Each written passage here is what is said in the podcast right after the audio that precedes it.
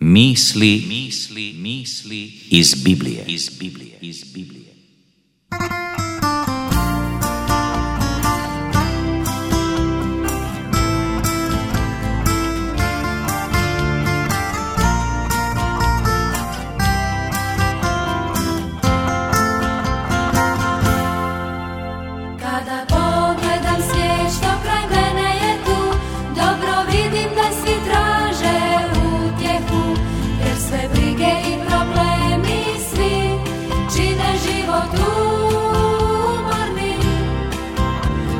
Sjetim se da netko uvijek ljubi me, on je dao što se moglo dati najviše, zato želim biti zauvijek, zauvijek sa njim. Božja ljubav beskrajna, budi mi sjećanja sva, na one dane kad je dao život radi nas. Nek ovaj život bude kratak san, sa Isusom počinje novi dan, ostaje mi nada sva. Za uvijek, za uvijek s tobom ja.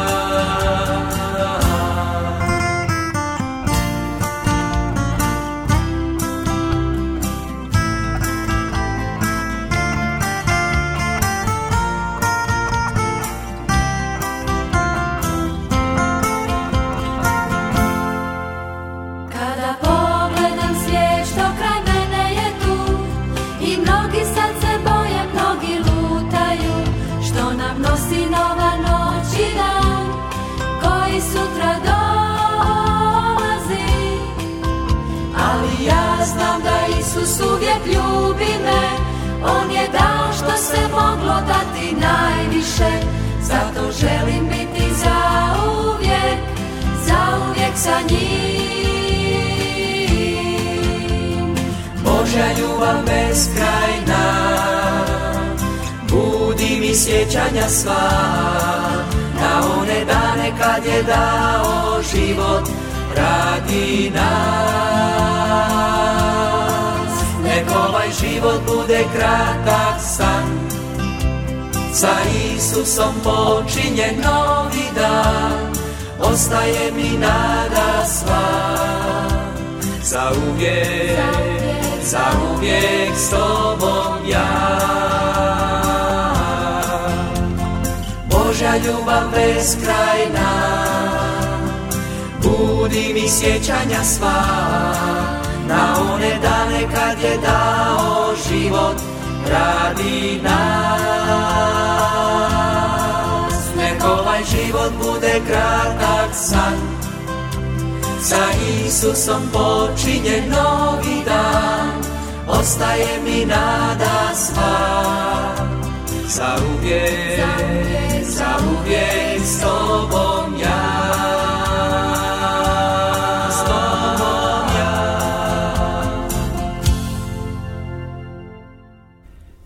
Poznati francuski pisac Victor Igo iznosi nam priču o jednom biskupu iz devetnaestog stoljeća. Živio je vrlo skromno sa sestrom i jednom sluškinjom. Dobivao je novce za mnoge troškove, ali je sebi ostavljao samo najmanje što je mogao, a ostalo je davao siromasima. Kada je prvi put ušao u malu bolnicu pokraj svoje kuće, vidio je da ima premalo mjesta za tolike bolesnike, pa je dobrovoljno ponudio da se bolnica premjesti u njegovu kuću, a on će se nastaniti u bolnici. O tom biskupu se uvijek lijepo govorilo. Živio je zato da bi pomagao drugima. Znalo se da su vrata njegova doma uvijek otvorena za posjetitelje ili one u potrebi, u bilo koje doba dana ili noći. Mnogi su se divili njegovoj hrabrosti i povjerenju koje je ukazivao ljudima, no on je jednostavno bio takav. Kada su mu rekli da može dobiti dodatnog novca za troškove, odmah je taj novac pripisivao nekome u potrebi. On je imao dovoljno da bi mogao skromno živjeti, bilo je važnije davati drugima.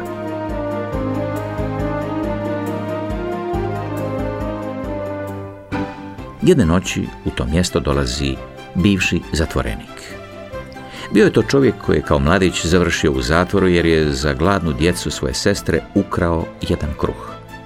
Da, znao je da je to bilo loše, no ta su djeca gladovala. Zbog toga je odležao zatvorsku kaznu. Te noći došao je u malo mjesto gdje je živio biskup. U svakoj gostionici pitao je za prenoćište, ali nitko mu nije dopustio pristup, jer je bio robijaš. Odlazio je iz mjesta sam, gledajući nebo koje je govorilo da bi moglo biti kiše. Shvatio je da mora pronaći prenoćište. Kada se vratio bliže kućama, pozvonio je na jedna vrata i neka mu je žena rekla da bi ga biskup mogao primiti. To je i učinio. Biskup se spremao večerati, pa je pozvao i svoga gosta da mu se pridruži. Na stolu su bili srebrni svječnjaci i pribor za jelo. Ovaj čovjek nije mogao vjerovati da njega, bivšeg robijaša, čestit čovjek prima u kuću, nudi mu večeru i prenoćište i još ga oslovljava s gospodine. Otišao je spavati i lako zaspao. Već godinama nije spavao u mekom krevetu. Ipak, probudila ga je misao da zna gdje su spremili srebrni pribor za jelo. Dugo se u mislima borio sam sa sobom i na kraju ipak ukrao srebrni pribor te otišao iz kuće. Sljedećeg jutra vojnici su ga uhvatili i doveli pred biskupa. Bio je posramljen. Mislio je da je izgubio svaku šansu za život ako ponovno ode u zatvor. No, biskup je rekao da mu je poklonio taj pribor i usput ga nazvao bratom. Također dao mu je i srebrne svječnjake i rekao da može ići, uz jedan naputak. Sve to treba iskoristiti kako bi promijenio svoj život i činio dobro.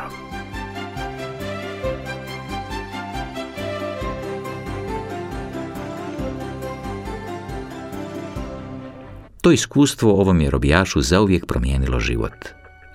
Od osobe bez nade postao je dobročinitelj. Nekoliko godina kasnije bio je dobar poduzetnik i pomagao ljudima u nevolji.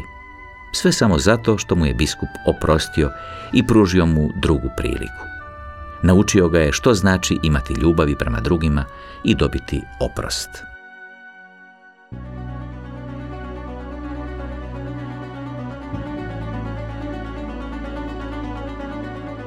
Iskazivanje ljubavi prema nekome može promijeniti život. Isto je i sa oprostom. I ljubav i oprost dolaze od Boga. Čovjek ne može sam oprostiti ili voljeti sve. Bog je izvor ljubavi. Jedino On može promijeniti nečiji život. Jedino nam Bog može dati snagu da se oslobodimo loših navika, da prestanemo misliti samo na sebe i da krenemo u novi život. Taj novi život je život s Isusom. To znači da prihvaćamo njegovu ljubav i da je želimo širiti drugima. Kada čovjek jednom doživi promjenu, kada osjeti Božju ljubav, ne želi se odmaknuti od njega jer vidi koliko je život s Bogom vrijedan. Živjeti s Bogom znači živjeti u dobrim odnosima s bližnjima, voljeti druge i oprostiti im. Možemo samo ako svakoga dana gledamo Isusa.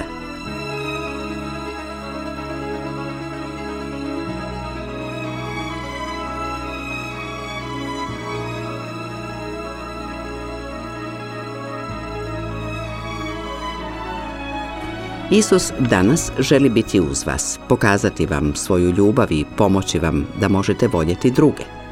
Svatko se može mijenjati, samo u doticaju s Božjom ljubavlju. Danas recite Bogu da.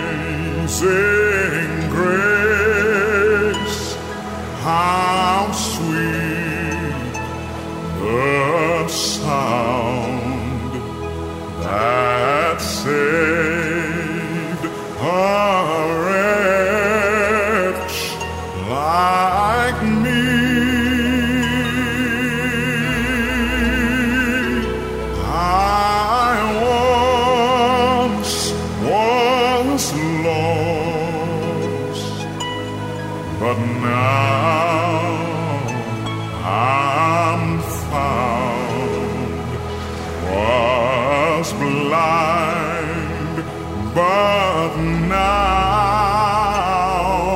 I see.